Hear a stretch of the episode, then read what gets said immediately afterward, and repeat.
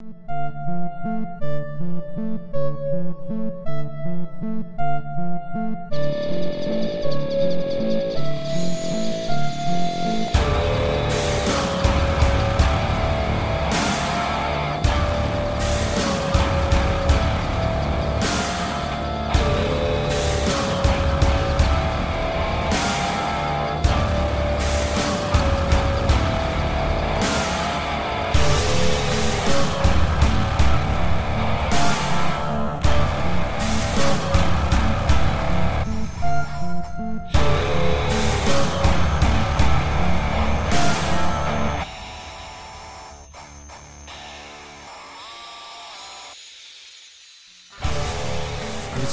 Ask you something, and now I cannot remember. I just had it in my goddamn head. oh, I, I feel like we should tell the fans here uh, what little con- what little um, conundrum we had last weekend. Oh, you mean when I threw my fucking phone away? Yeah.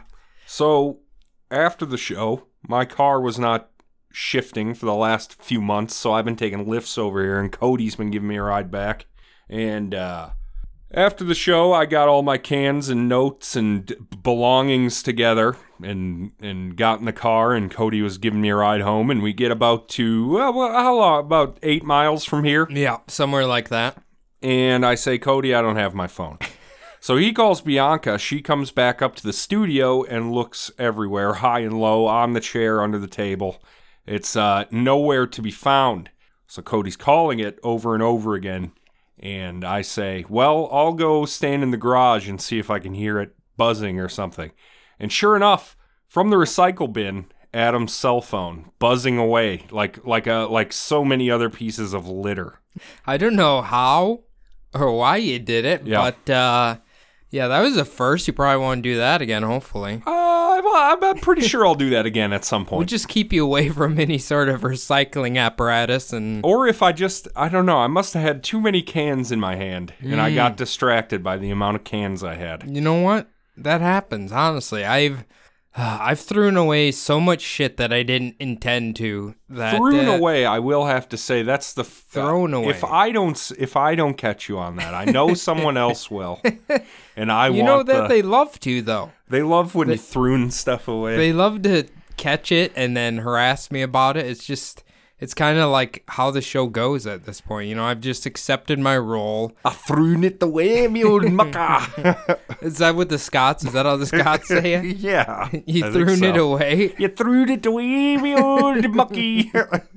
Have you been watching something with Scottish people in it again? No. No. Jeez, no. Uh, I did start watching. Okay, so I've seen the first episode of Boardwalk Empire like twelve times. Okay. I just have. I cannot.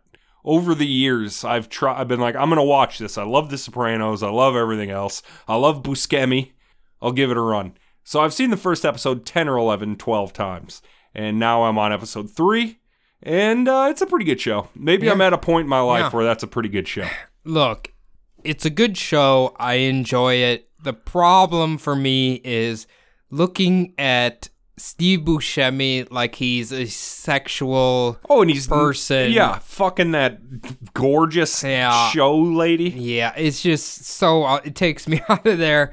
I mean, I I don't know. He just he's like the ugliest person in the show. Yeah. Even Well, more he's, the, he's like the ugliest person on earth, but he's made a career out of that, which is good. like the guy who has half his face blown off and he has like the little mask on. He's more attractive than that guy. Yes. as that guy came into the series yet? Yeah, for, uh, I think that's exactly. I just saw him before I Okay. started coming over here. He's kind of cool. He's kind of a cool character. The if you can make it to the end of the second season and not be like, what the fuck is going on here? I'll be pretty amazed. All right. Well, Okay. challenge accepted, I guess. Honestly, that guy, his little crony, I guess this the gelled back hair crony. His little nephew Is it his or whatever. nephew? Yeah, I'm not sure. It's either his nephew or his son. On episode three, he like. Hmm. You remember he goes and and gives his mom a necklace, Mm-hmm. and then he steals it back because he's got to pay Nucky three thousand. And then he just fucking takes his three thousand and puts it on the roulette table, loses and walks away. And that would be life changing money for that kid. That's a great scene. That's a yeah. good scene. Well, that kid, I'm pretty sure spark the like hipster haircut. I think. I know. I was calling it Boardwalk Yeah. Empire haircuts Yeah. when that because Yeah. that lines up with that show came out, and then all the little douchebags ended up with that haircut. That stupid shave side, stupid haircut. It's stupid. And It- guess hey. what? That fucking that spun off the man buns too. When that hairstyle started, You your hair's at the length. You could I'm way be past rocking, man bun, kid. You could be rocking I'm a way man bun. past it. It's it's ponytail now. Well, maybe you're a veteran samurai. No, now. no, no. Then I would be bald all the way. I would have the the the cul-de-sac. Well, maybe you should do that. Hmm.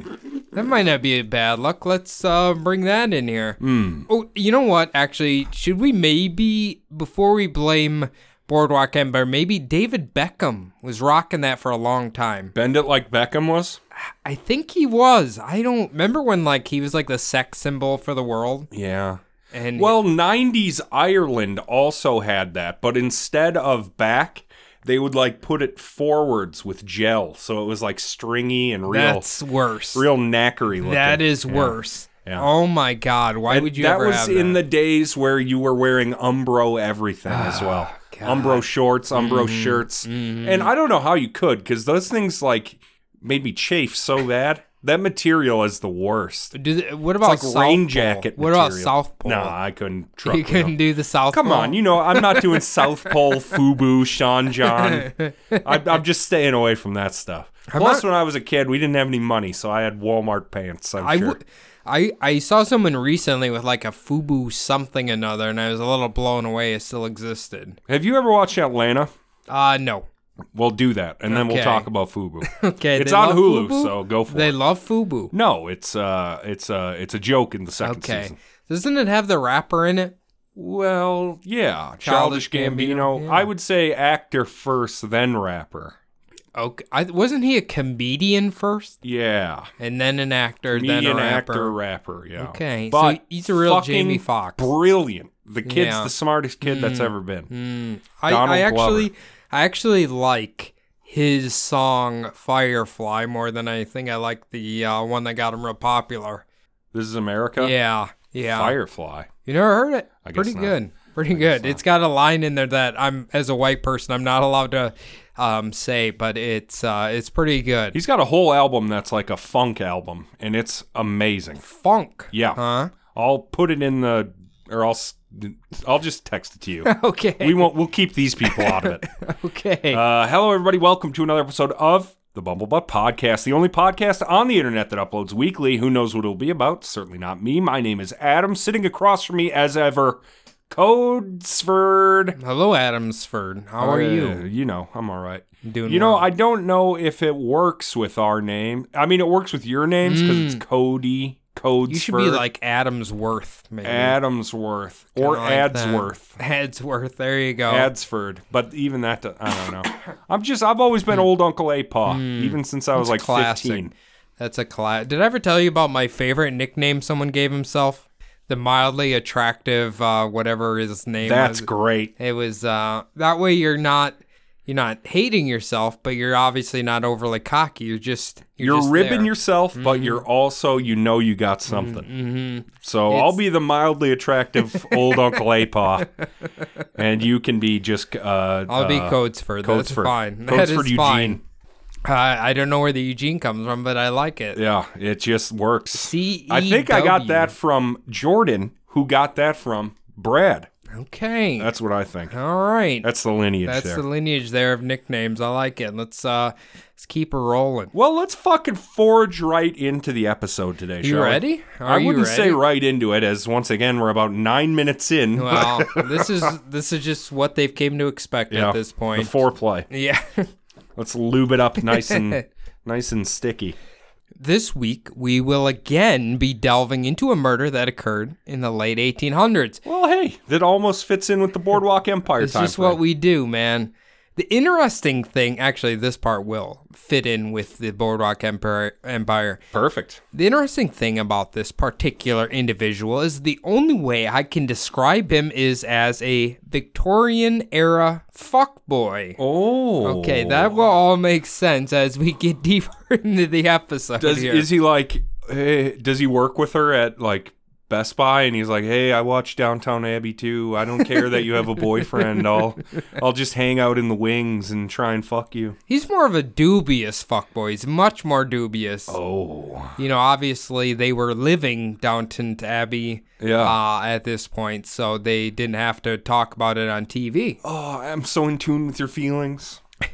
The little murder pamphlet that always seems to be distributed in the papers during this time period depicts this gentleman with his hair slicked down the middle, wearing sharp Prince Nez glasses. Pince Nez, I believe. Is it Pince Nez? I believe it is. Okay, yes. I, I didn't know what these were, but then They're the little uh, clip on the nose boys. Were they? Yeah. Okay, I a picture of um, I think Ulysses S. Grant pops up when you Yeah. search that. so- Yeah, he he wore a pince nez a little bit. Yeah. yeah, yeah. So, um, he also has a well-groomed little mustache Mm-hmm. and an outfit that would make you believe he was a respectable gentleman.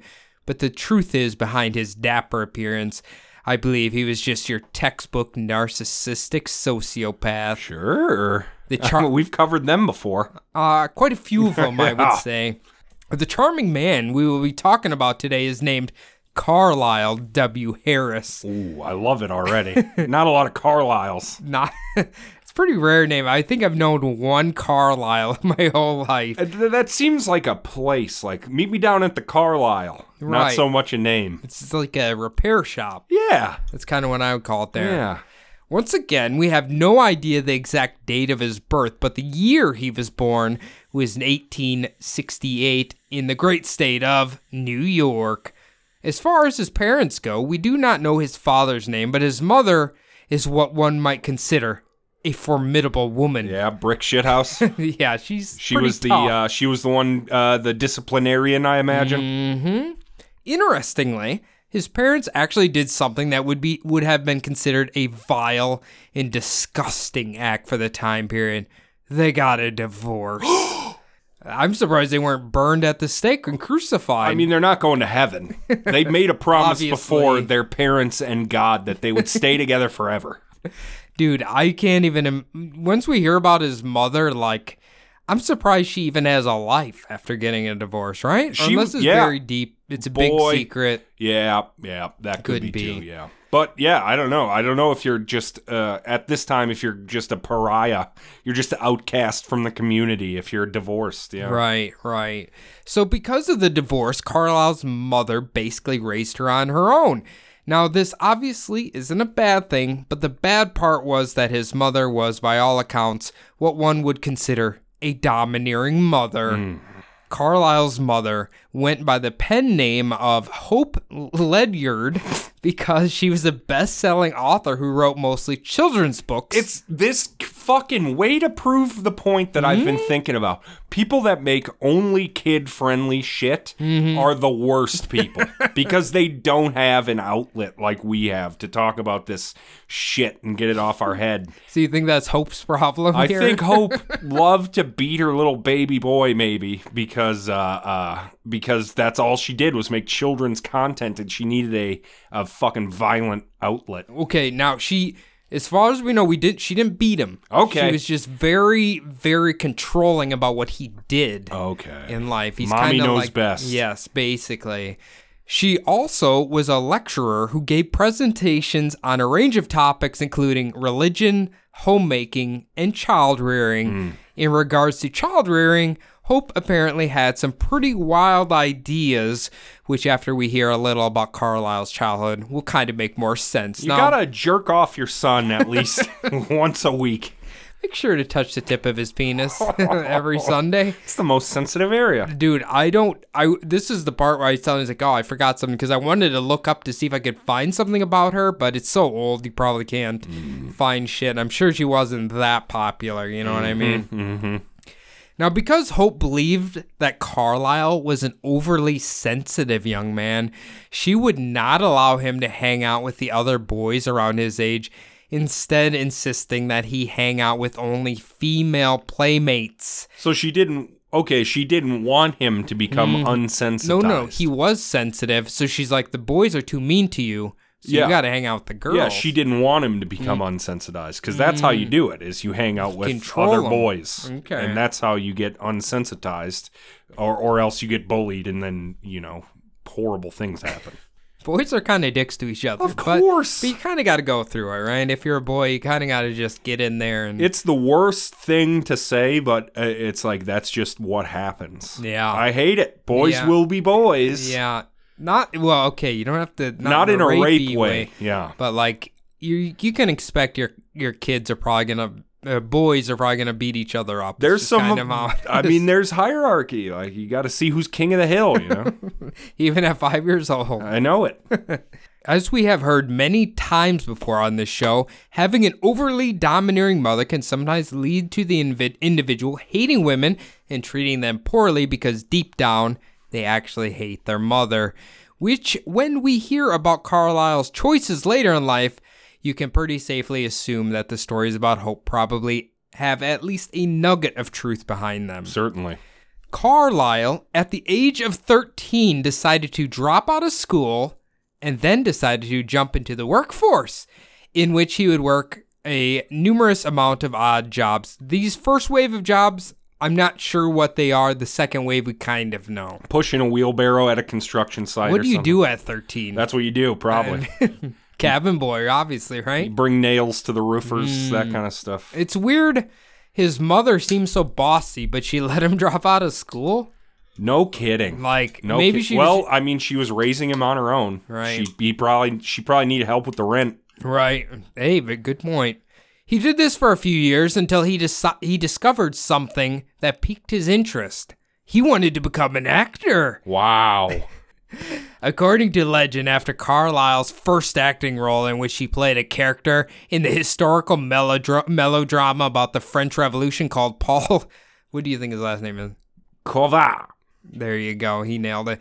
Which was being performed at the Standard Theater in Manhattan. Carlyle's show he might just have what it takes to become a successful actor. Wow. So he got bit by the bug, man. Mm, this is, I mean, I, he should have followed this path, but sadly, his acting career was not to last because after his very first performance, his mother found she was very much adverse to the theatrical profession. You want me to be sensitive, mom, but you're fucking pulling me out of the most sensitive thing I can do.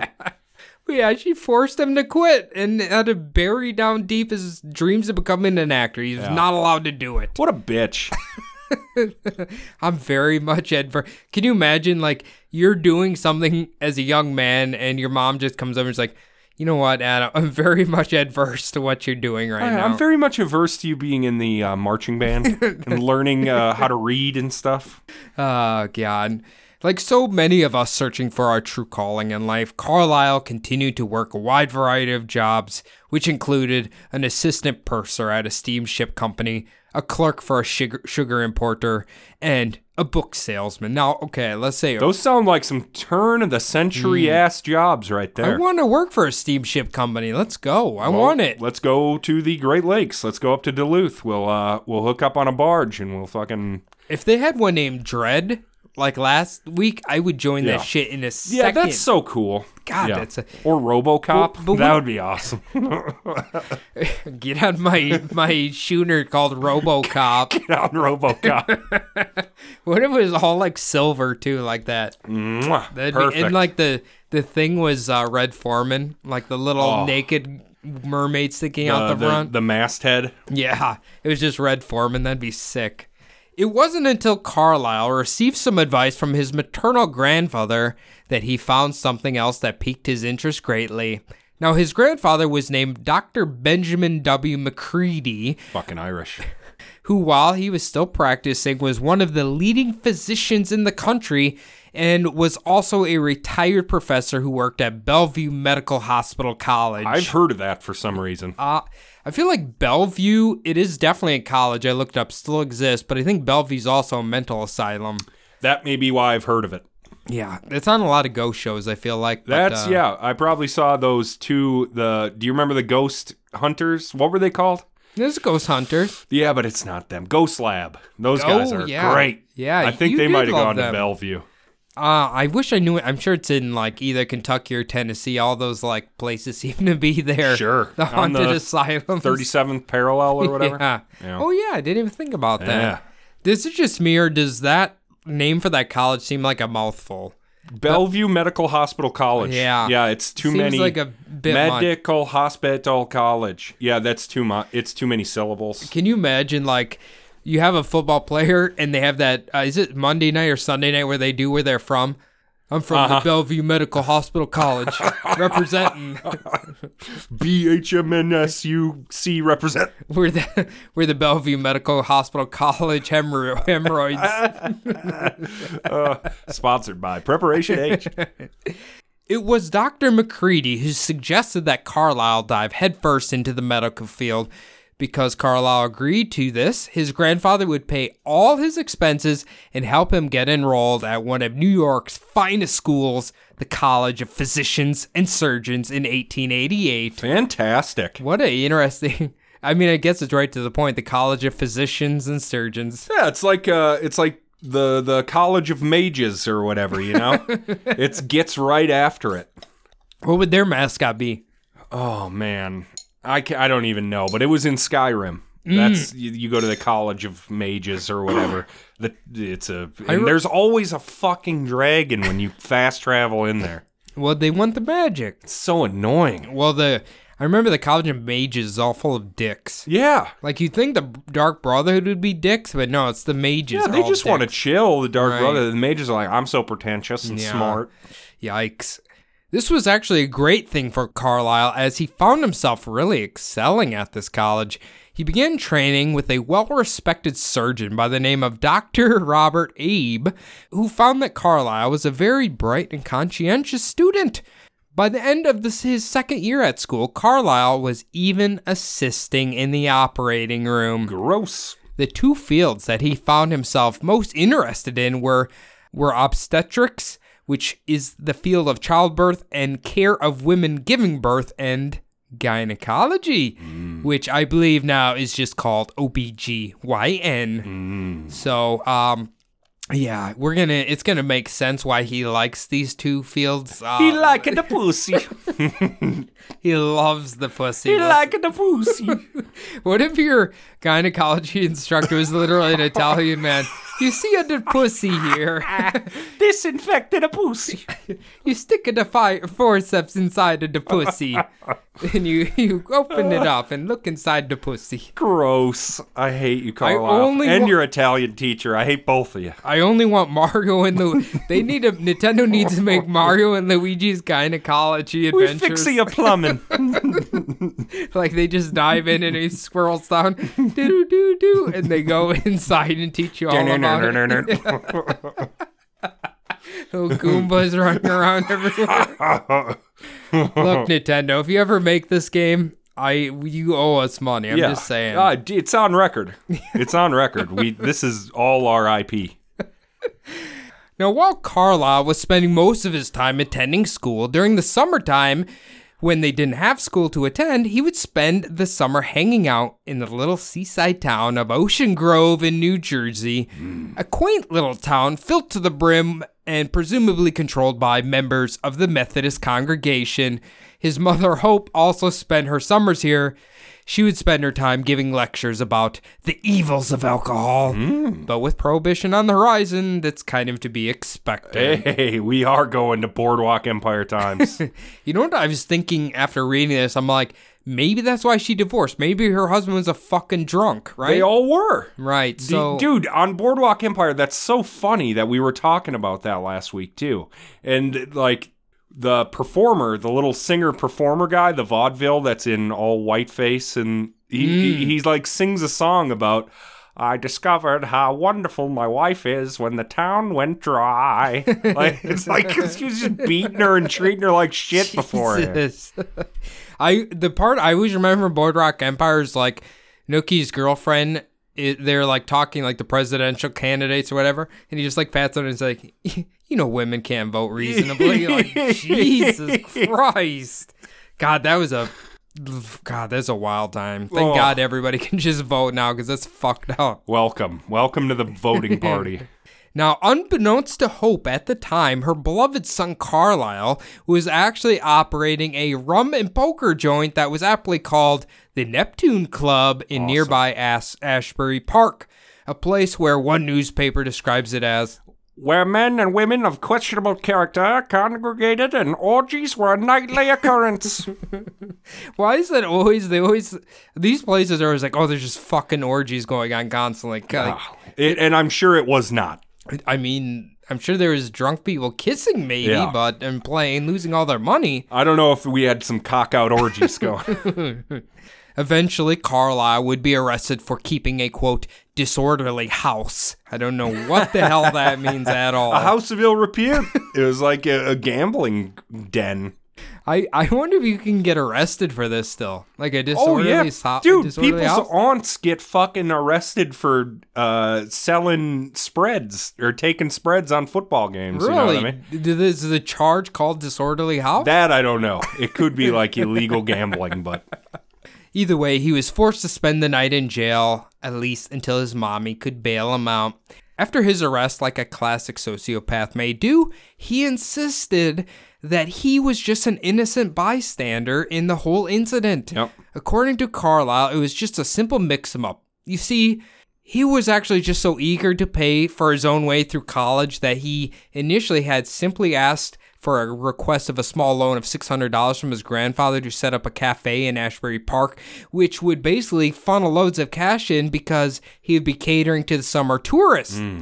Problems arose when the mysterious owners of this Neptune Club had asked if he if they could lease the second floor of the building, promising to pay him good money, rent, and guarantee him a hundred dollars. Worth of customers to his cafe with an offer like that. How the hell can you say no? So he, he was saying it was gangsters that set up Mm-hmm. on the second floor of his cafe.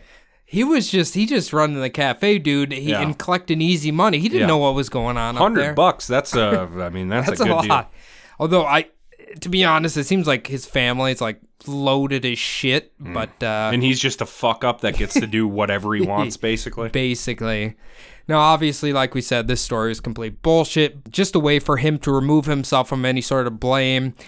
But more than likely because of his mother's reputation in the community and the fact that uh, he seemed to possess that uncanny ability to persuade people into believing him, the citizens of Ocean Grove simply looked the other way and continued to trust him like they did prior to finding out about the Neptune Club. It was after the shutdown of the Neptune Club and life returned to normal that Carlyle is about to meet someone who would change his life forever. Oh, young love, my friend. We Mm-hmm. got young love coming up. The story goes that it was a summer evening and Carlyle was attending a dance being hosted at the Coleman House. oh, they invented lanterns. It's just coolers everywhere. the whole cooler. You just go into a cooler. and uh, hatchets. They make little hatchets. Oh yeah, those are good. They're pretty good. oh, propane tanks too, don't Oh, yeah. The mini ones are really great. Yeah. Okay. CO2 tanks, they do it all. Hell yeah. But the real Coleman House was just a beautiful beachfront hotel in Asbury Park. Okay. It was at the dance that Carlyle first laid his eyes upon 18 year old Helen Nielsen Potts. Carlyle said this about her. She, she she was the most beautiful girl I ever saw. She was tall, with remarkably large dark eyes and olive complexion, and possessed that crowning glory of all a mass of chestnut hair. Is there anything sexier than a mass of chestnut hair? I just love when it's a mass. when like it looks like a planet could orbit it. Dude, this guy'd be nutting his pants if he saw like the Karen beehive haircut. Oh my god. You can't get a more bigger mass than that bad boy. One of the nurses at the uh, vaccination station had one of those, and I was Ooh. I was almost laughing. Oh god. Now Helen's father was named George Potts, a well-to-do gentleman who had gotten rich in the railroad construction business. and he's not the doctor. He is not the doctor. Holy shit! So he's got two wealthy grandpaps. No, no, no. I'm sorry. This is the girl's father. Ah, right, Helen's right, right. father. Mm. Helen Potts. Helen Potts' father. Gotcha, right, gotcha, right. gotcha. And Helen's mother was Cynthia Pott, who spent most of her time making sure to keep Helen on the right path. A bit of a overprotective mother in her own sense. Naturally, Carlyle was able to use his charm to garner the attention of He- uh, Helen Potts at the dance, and within just a few weeks, the Potts family discovered that Helen had a new friend who was spending most of his time at their Ocean Grove home. After a few weeks, they figured that out, huh? Hey, Who's this guy? That's well, you're gonna see they he spends a lot of time at their house. okay. Carlyle and Helen spent much of their time together that summer, enjoying a plethora of activities such as boating excursions, tennis parties, or simply having a picnic at the beach. That sounds great. you want a tennis party? yeah. What the hell do you do at a tennis party? Well, I've played a lot of Mario Tennis on Mm. Game Boy Color, Mm-hmm. and that's like an RPG. So if it's anything like that, that'd be fun. Mario Tennis is like an RPG, huh? Yeah, it's made by this uh, developer called Camelot, and they make like the best Played the- Mario RPGs. I played that Mario and Luigi RPGs. ah, Mario Luigi's. There's like inside Bowser's pussy. There's like Yeah. XX. I mean, oh, the- you played those on Newgrounds. Yeah. See, they got so close to that idea. They went in, you know, Bowser's vulva, but um, it, it's a little different for whatever he is a dragon, dinosaur thingy. He's a hell- Koopa. He's a Koopa. He's. King Koopa. Now, even though Helen was falling head over heels for Carlyle, she would constantly have to rebuff his sexual advances, pre- presumably demanding to wait until marriage before she would fulfill his illicit passions. I had to throw that in there. Mm-hmm. I like that. When it was time for Carlyle to return to college that fall, he would leave Ocean Grove and head back to New York. Well, Helen's parents would rent an apartment for her and her mother on West 63rd Street in Manhattan. Whoa. Now, this was not so she could spend more time with Carlyle because Helen's mother still was under the assumption that they were just friends. This was because Helen was a skilled pianist who was going to be attending the New York College of Music. Ah. What does this remind you of the New York College of Music? Ah, I don't know. That little guy from the cringe video. Oh, you're a nothing. You're a no talent. Oh, God. What if he was her instructor? Oh my god. Uh, see, I thought Helen set this whole college of music thing up just to get close to Carlyle, but apparently she's an accomplished pianist. her her mother like really and i'm assuming her father really want her to just do the right thing but carlyle is kind of like A sociopath. yeah and he's swooning her and she's losing her way and you know that whole uh, that old bit there because carlyle was attending school within just a few blocks of the potts apartment he was constantly there mrs potts said We were always pleased to see him. we were homesick, and it seemed like seeing someone from home. But Mrs. Potts found herself becoming annoyed by how often Carlyle was either calling their house or how often he was simply at their house. so, because of this, Miss Potts felt it was necessary to pull him aside and tell Carlyle that she did not approve of him being around her daughter so much. Well, that's uh, you know, that's better than letting it fester. Right. You- you- she's taking direct action here It, it might have an adverse effect, though. uh, with the sociopath. Yeah. Well, with the daughter, too. Oh, what are you? you why are you awa- trying to run off my boyfriend? Mm-hmm. She said, Although I regard you as a very pleasant friend to my daughter, something might grow out of your and Helen's friendship that might be a disadvantage to my susceptible daughter. Like a kid. Clearly, Miss Potts seemed to be a bit clueless as to why Carlyle and Helen were spending so much time together, but Carlyle plainly explained to Mrs. Potts that nothing could be further from his thoughts. And honestly, Mrs. Potts should be ashamed of having even spoken it. Hell yeah! Turn that shit around. Flip those tables. I love the like old timey like I don't know what you call that. You should be ashamed you Indignation. had even Yeah. Mm-hmm. spoken those words. I kind of want to start using that on people. Do it. It's great. It's unless they call bullshit, then it, Yeah. then they win. But otherwise, you get moral superiority. Uh, as to be expected, while he might have slowed down at first, Carlyle didn't really stop calling or coming over to their house. So by January 1890, Mrs. Potts figured she better have another chat with that little rascal Carlyle. this time, after Miss Potts came to bring up the subject again, Carlyle this time informed her that he actually intended to marry Helen. Well, that's a fucking flip, skip it, and reverse it, isn't it? Let me stop you right there. I'm going to marry your daughter. Yeah. You should be ashamed. I'm gonna marry her. She was a little taken back, so Miss Potts told Carlyle, You cannot be engaged to my daughter. She is fond of you, but you are still a medical student, and Helen is much too young to think of such a thing. I am glad that the two of you are friends, but you must not call on her with any such ideas. I love how like proper she is. I'm glad you guys are friends, but you must not do this, young Yeah. man. You're a medical student. After this, Carlyle told Miss Potts that he would adhere to her wishes and not attempt to marry Helen. But as you can probably guess, that was simply a lie. yeah, that was just to shut her up. right, Yeah. exactly. He does a lot of that. Yeah. Now on Tell the them what they want to hear, and they'll leave you the fuck alone. Now, on the morning of February 8th, 1890, Carlyle would call the Potts home and ask permission to take Helen out and visit some of the locales in downtown Manhattan. Weirdly, Mrs. Pott didn't have any objections to this, so Helen and Carla would go out and visit the New York Stock Exchange, Richard Morris Hunt's Tribune Building, and even had lunch at an elegant restaurant. Mm. When Helen returned home with Carlyle at around 3 p.m., she was elated and immediately had to tell her mother about all the fun she had had visiting downtown Manhattan. Big mistake.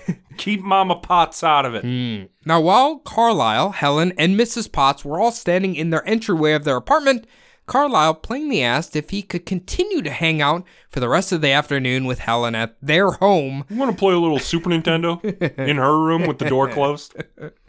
I am certain Mrs. Potts probably didn't want him there, but also being that she was in a weird predicament, having him ask right in front of Helen, she would allow them to do it. So throughout the afternoon, Helen and Carlyle would sit on the sofa giggling and whispering to each other, almost as if they were hiding a little secret from Mrs. Potts. Well, everything seemed like these two were the bestest of friends. This was the last time Mrs. Potts ever sees Helen and Carlyle happy together. Oh. This is where we start to get a little dark here, boys. He starts to slip a little. Mm, no, just a little bit. Over the next few weeks, Carlyle's demeanor was very different, and he seemed very disinterested in Helen, which was the polar opposite of what had been going on for close to a, a year at this point. Mrs. Potts later said, I noticed a difference in Carl's manner towards my daughter. He did not call as frequently as he used to, nor was he as pleasant as he had been. Now, while on the surface, Mrs. Potts was actually pretty happy that Rascal Carlyle wasn't around nearly as much, she wasn't happy that her daughter, Helen, seemed so distraught about Carlyle not paying any mind to her any longer. Mrs. Potts reassured Helen it was probably nothing more than he was simply preoccupied with his medical studies. Hmm.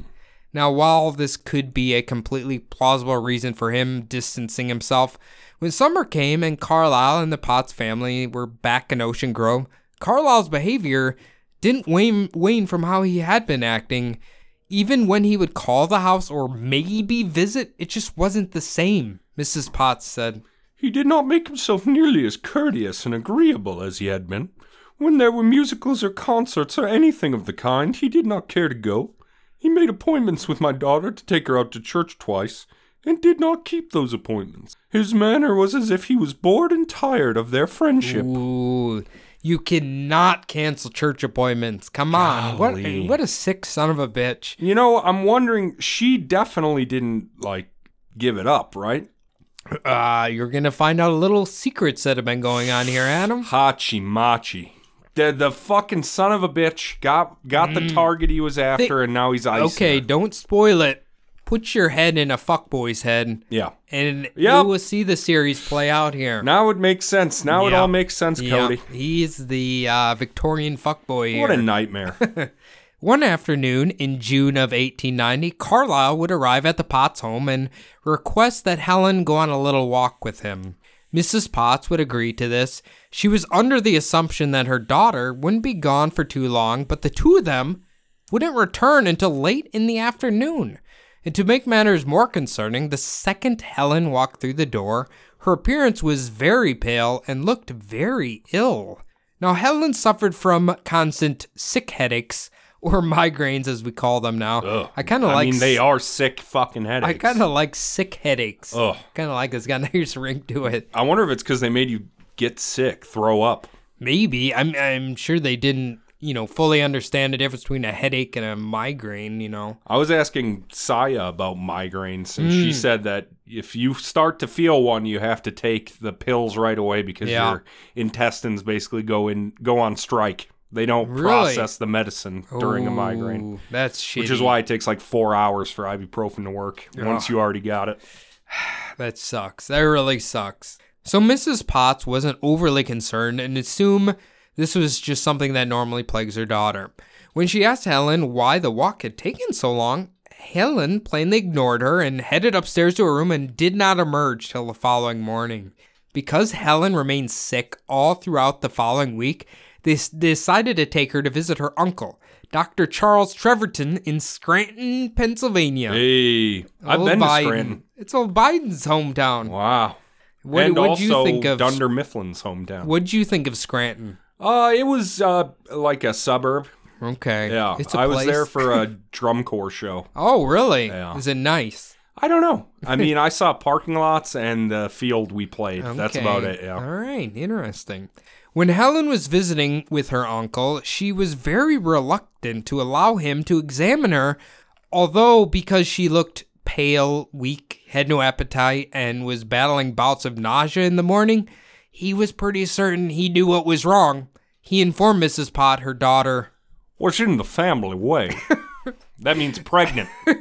I love I love how they put that. Do you know what the Irish call it? What's that? Up the duff. Oh, She's up the duff. uh, what if they're like pregnancy tests? the out, it literally just is a line or up the duff. Up the duff. under the duff. You're, you gotta see if you're up the duff or under the duff. It's somewhere in there. You can't just be duff. You're no. up, up or under the You're duff. either up or under that son of a bitch. Ah, interesting. Because of this revelation, Helen finally broke down and told the truth about, about what had happened. Helen went on to tell her mother that the day that she and Carlyle were supposed to be visiting all the areas in the downtown Manhattan area, they had actually headed to City Hall and gotten secretly married, which is why they were giggling like school children on the couch all day. Additionally, that June, she had informed Carlyle that she was pregnant. And Carlyle demanded that she get an abortion. Oh. And because he was a burgeoning medical student, who else would be more skilled to perform the abortion other than Carlyle Harris? He loves OBGYN. and Obviously, something went awry during the abortion. what an asshole. Okay, is that not fuckboy behavior? yeah. That is 100% Oh fuckboy behavior. When you go into pussy medicine and Yeah. then start giving out abortions, that's Yeah. no good. You can't do that, man. You gotta have. You can't do that, especially when he's not even out of college yet. What the fuck? Well, something went wrong, so I'm assuming this is not good. You gotta remember she's sick right now, so we got a an abortion. So we're about to find out what happened. Oh boy. After hearing the newly discovered information, Dr. Charles Treverton sent sent a message summoning Carlyle to come to Scranton immediately. When Carlyle arrived by train a few days later, he was confronted by the family demanding to know what he had done. But Carlyle, being the narcissist he was, didn't see anything wrong with him having performed an abortion on Helen. In fact, he informed Helen's uncle that he had performed the exact same procedure on at least five other girlfriends previously, all of which had recovered quite nicely. Thank you, Dr. Treverton. And that's not true, right? Or is no? I'm pretty sure that is true. so he's gotten five girls pregnant and performed five abortions on them. Ah. What a nightmare of a man. Carlyle was shocked when he heard that Helen wasn't doing well. Though after he thought back to it, there was a great deal of hemorrhaging at the time of the operation, but he believed he had remo- removed anything that could be considered worrisome. Sure, sure, yeah. Interestingly, As a medical student, he he deems what's worrisome and what's not worrisome. Fucking psychopath. Here, let's make it worse for you, Adam. Interestingly, Carlyle had actually brought some of his medical equipment with him on the trip to Scranton, Bro. believing he was he was going to be the one to actually perform a follow up procedure on Helen Uh, Potts. scrape everything that's not that Yeah, he didn't he- get the first time around. He's like, "Move over, doctors. I'm here to save the day." I'm uh I'm Neil Patrick Harris. what was his name? Uh, Doogie Howser. uh, Barney. Barney. No, it's Barney from uh, uh, How I Met Your Mother. Oh, Doogie Howser. Yeah. Okay. I thought you were making fun of the ladies' man from How I Met Your Mother. Nope. Can you imagine Barney just giving like backroom abortions on that show? That was kind of his character, wasn't it? I he was a bit of a sleazy. yeah, he was a douche. I mean, that yeah, was his character. He's a fuckboy. Yeah. Now, in pure disgust, Dr. Treverton promptly informed Carlyle he would not be doing any more operations on his nurse. Because Dr. Treverton is actually like a legit fucking graduated doctor. So he's mm-hmm. like, you dipshit, you're not doing this. Now, the following tidbit of information will come from a gentleman by the name of Charles Oliver, who Carlyle had somehow come came to meet while in Scranton and asked him to give him a tour of the city while he was there. I don't know hmm. how they met.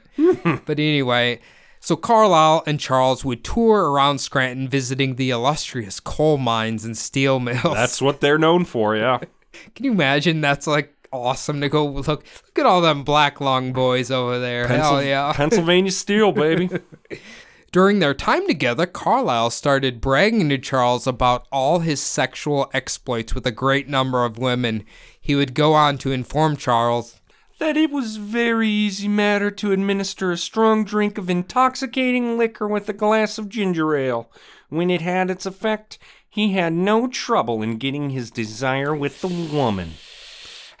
Oh, that was not the That's guy. such a fuck That was boy. Charles, but that's fine. Yeah, Just no, no, no. pretend I had a different yeah, voice. then. Right, right. Yeah. It's Carlyle saying. It- You know, God, what a fucking asshole. But Carlyle also told Charles this plan didn't always work, and twice now he had to trick them into marriage to get what he wanted. One of the brides was Helen, and one was only known as a undisclosed woman. both of which he ended up performing abortions on, although after his first marriage to the undisclosed woman and subsequent abortion, she never talked to him again. What it boils down to is after Carlyle had gotten what he wanted from the girls, he completely lost interest, which is exactly the scenario that played out with Helen. Fuck boy. Married him, had sex with her, he's done with her. So, yeah. he- Fuck boy. He's 100% a fuck boy. Now, keep in mind, none of the members of the Potts family would learn about his debaucherous acts until much, much later. Hmm. But back with Helen. Her condition, her condition continued to worsen while under the care of her uncle. So Dr. Treverton, along with Dr. D.B. Hand, would mix a concoction of drugs that her uncle would use to induce labor in Helen Potts. Two days later, a decayed fetus, roughly about four to five months old, would emerge from Helen. They would go on to determine that the fetus had been dead at least a few weeks. Additionally, they found it had a cutting wound in its head. God damn it. That's so. I'm guessing that's how he uh, did his abortion. I don't really know what Just the hell. like slice it up. well, he he just like ruptured the head Yeah. and left it in there. Um, Well, fucked up. wha- how does what does he think happens? The body just reabsorbs it. I, I don't know. Isn't I it really starting to get know. bones and stuff at that time? I don't know. It's disgusting. After having successfully removed the dead fetus from Helen, she would remain at her uncle's house recovering for the rest of the summer. Now, what was Carlyle up to after being forced to leave Scranton and his new wife had almost died? yeah. Well, news had gotten around that Carlyle was enjoying the company of 20 year old Queenie Drew, Yeah. who had traveled with him to Canandaigua, New York, where the two of them were staying at the nicest hotel in town. After Mrs. Potts had learned the truth about the secret marriage and botched abortion, she believed that it was going to bring just too much shame on their family's name. Boo. So she refused to inform her husband of what had happened to his daughter, instead, insisting that she could fix the entire problem on her own and try to make sure that Carlyle will do the right thing. Why would you want him around or any like what is the right thing uh, uh, according to her? Uh, we're about to find out here, Adam. Mrs. Potts would be able to convince Carlyle to meet her for lunch sometime in October of 1890 and give him a chance to explain himself to her. Keep now keep in mind this entire time after having left Scranton, he hadn't even attempted to contact Helen at all. Yeah, why would he? After chatting a little bit, Carlyle would eventually leave Miss Potts dumbfounded after he told her this. I did it that way for this reason. I thought we might someday get tired of each other, and if we were married under false names, we could just drop the matter and no one would be the wiser. Mrs. Potts replied. With my daughter? You were going to drop the matter once you got bored with her. I call that legalized prostitution. I insist that you be made a legitimate marriage under your right names. That's stupid. She doesn't want to bring shame on the oh, family. Oh, I hate shame. Fucking just Mrs. Potts, you're a piece of shit. well, this is the Victorian era where everyone's got to be prim and proper and all that horse shit. I like the real Mrs. Potts that had a son named Chip, and they lived in the Beast Castle. After this, Carlyle assured Mrs. Potts that Oh, he was going to do the right thing and marry Helen under their correct Great. names, Thanks, Carlyle. but he was going to need a little time because he was just starting the new semester at college and definitely was going to need the time to focus on his studies. Mm-hmm. Carl Carlyle would continue to push off the marriage all the way until January 1891. Eventually, Mrs. Potts got sick of his bullshit and now thoroughly annoyed wrote him this. Now listen to what I say. The 8th of February will be the anniversary of your secret marriage. I set that day as the day on which you shall go to a minister of the gospel and be married in a Christian manner. Oh god, now you see why she wants to fix it. Gotta get right with God, dude. Ah. Carlyle would simply reply with this. All your wishes will be complied with. What an ass. The same afternoon that Mrs. Potts received the return message from him, Carlyle showed up at a pharma- pharmacy in Manhattan and wrote himself a prescription for six capsules, each containing four and a half grams of quinine and one sixth a grain of morphine. Now, quinine, do you know what this is? Ah, I assume it's like strychnine. Uh, no. No? I had, you know how long it took me to find what the fuck this was because it's illegal now in Ah. the US? Um, so my understanding is it was being used to cure malaria and would, uh, it was a snake oil for fixing leg cramps at night. Oh, it's a huge fake. Uh huh. So they, it was big during the Civil War. They used to give it to soldiers for fever reduction and all that. So, and I think it helped you sleep. But anyway, the morphine's kind of the main point there. Yeah, I, I think that's probably what is doing the heavy lifting. yeah. At that time, he was claiming that he had purchased this prescription so Helen, who was suffering from sick headaches, would have a little help alleviating her symptoms. Sure. So he gave her four of the capsules and told her to take one each night before bed. That same week, Carlyle decided to head out of town for the week on a little vacation. He would board a steamer and head to Old Point Comfort Resort on Virginia's Chesapeake Bay to enjoy a little getaway. Wonderful. On January 31st, 1891, Mrs. Potts and her daughter Helen decided to go out on a little shopping expedition to, to Macy's, presumably for their upcoming marriage. A, uh, oh no, it's not a Minnesota company. Never mind. No, it's New York, right? Yep, definitely. I don't know what 1891 Macy's looked like, but I, I'm guessing it's a little different now. I was thinking of our old governor. um, uh, what was his last name? Dayton. Dayton. He. Dayton's department store. Did he? Was he involved in that? oh yeah, the- his he? family. Yeah, for Okay, sure. he wasn't with the Daytona. nope, nope. It had nothing to do with Daytona, Florida. Now, after the two of them returned to the school that Helen was attending at the time, Helen would show her mother the pills that Carlyle had given her. She had taken three of them so far, but claimed they were making her feel really sick. Helen didn't think she should continue to take them, but Mrs. Potts felt differently. Mrs. Potts said this later. I told her that quinine was apt to make one feel wretched, but I thought it would do her good, so I advised her to take it. I left her at around three o'clock in the afternoon. Now, Helen's roommates had returned home from a symphony and found that Helen was asleep. After they lit the lanterns, Helen would groggily muster out these words. Girls, girls, I have had such beautiful dreams. I wish they could go on forever. Who says that? Someone that's having like a morphine overdose, probably. They're so beautiful. Dude, this is really morbid, but when my grandma, they thought they might have to put her on hospice care. Uh-huh. They had her so doped up and like sitting there watching her.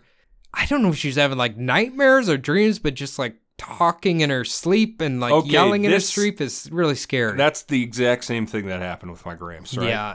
But I've heard from, you know, this might be woo woo uh, spiritual stuff or whatever, right? But I've heard that you basically relive your entire life and the patterns that your life's gone through while you're all fucked up on that stuff about to die.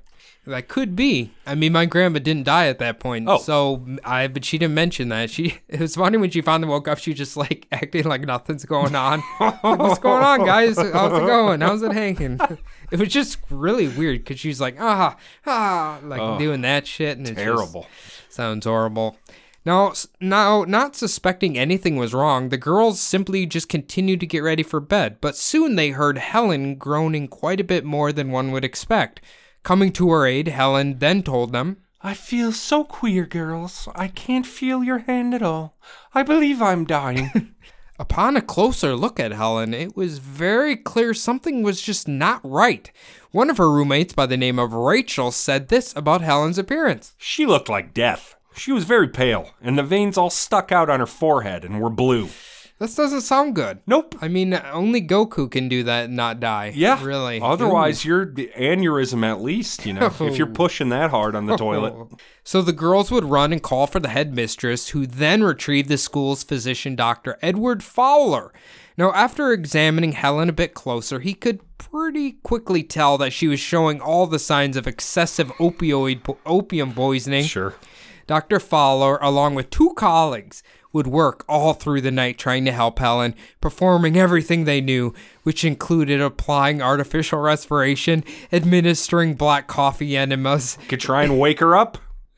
I couldn't get over that. I'm like, come on. H- If you're dying, are they really shooting coffee up your ass? Put a tube Like, in your butt. Let's coffee on. it. Let's get a pot going. injecting atropine, which is for a low heart rate, whiskey, and digitalis, Yeah. which is uh, to treat congenital heart failure and heart rhythm problems. yeah. They then would administer a series of electric shocks, but nothing seemed to be working. I guess the shock. Uh, I mean, it, that morphine, when you have too much opium, it just shuts down your lungs and your diaphragm, it so you can't pull in any air. it definitely slows your heart too, right? Yeah. Yeah. So, so that- I don't know what the whiskey, like maybe shoot her up with a little cocaine. I don't know. I'm just like, well, I don't know if the coffee enemas were helping. God. Like, did they think she had, maybe they thought she had a bowel obstruction? I don't know what the hell's going on. Holy fuck. That's a terrible. Tr- don't go to coffee enema first. Doctors, don't go to coffee enema Coffee first. enema, electric shocks. We're going to save your ass, dude. The the breathing thing that was nice. The Yeah. digitalis, good job. Mm-hmm. But let's let's keep the whiskey, the coffee. Let's keep all that out of here. let's be thankful, heart. Uh, let's be thankful that, you know, medications uh, evolved a little bit. No shit. This is literally what what is practicing medicine. That's why they call it that. Eventually, Dr. Fowler would discover the empty box of pills prescribed by Carlyle Harris, so he would call upon him to return immediately. When Carlyle finally arrived and learned of Helen's current condition, literally the very first thing he said was, Do you think I will be held responsible Oh for this? What a fucking asshole. Dr. Fowler would simply tell him that he didn't give a damn about all that. He was trying to save the damn girl. But sadly, even though Dr. Fowler tried his damnedest, Helen Potts would eventually pass away. As no surprise, Carlyle didn't really seem to be overly bothered upon learning about her passing. The only thing he said was, My God, what will become of me? me, me, me, me, me, me, me. This is a clear psycho. Me, me, me, me, me. sociopath. Yeah. Oh, yeah. Just always focusing on himself. What a cunt.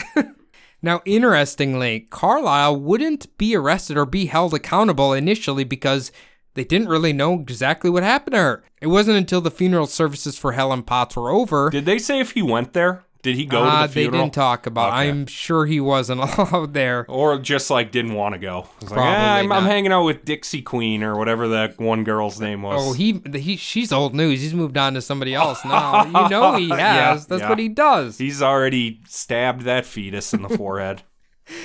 They then started to speculate what exactly happened to Helen Potts. Some were speculating that the pharmacist had ac- accidentally bungled the mixtures between the quinine and morphine, thus leading to an overdose.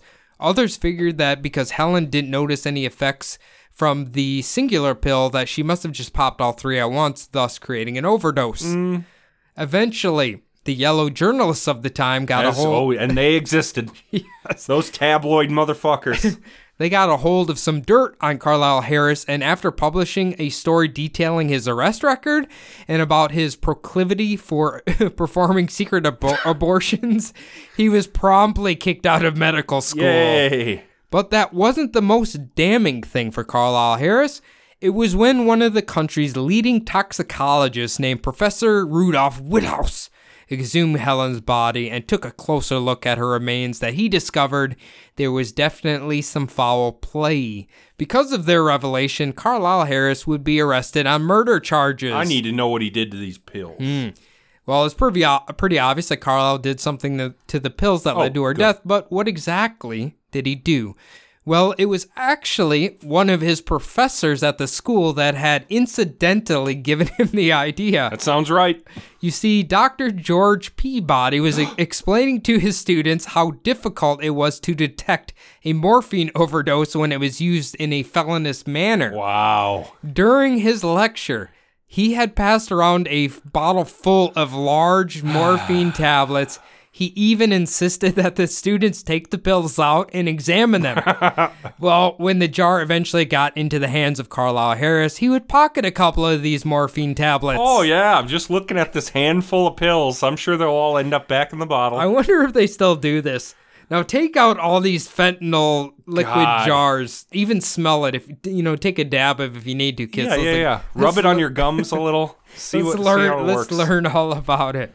He then took one of the stolen morphine pills and did the old switcheroo with one of the four capsules he would eventually give to Helen. Now he figured that the odds that she took the deadliest pill last were pretty low, and if she had taken the one containing the excessive amount of morphine and died, but the other normal capsules remained, she would die in her sleep, and they would just assume she died of natural causes. They wouldn't have any reason to suspect him, and even if they did, he had the other two tablets on him to prove that they were just the normal pills that were prescribed to him.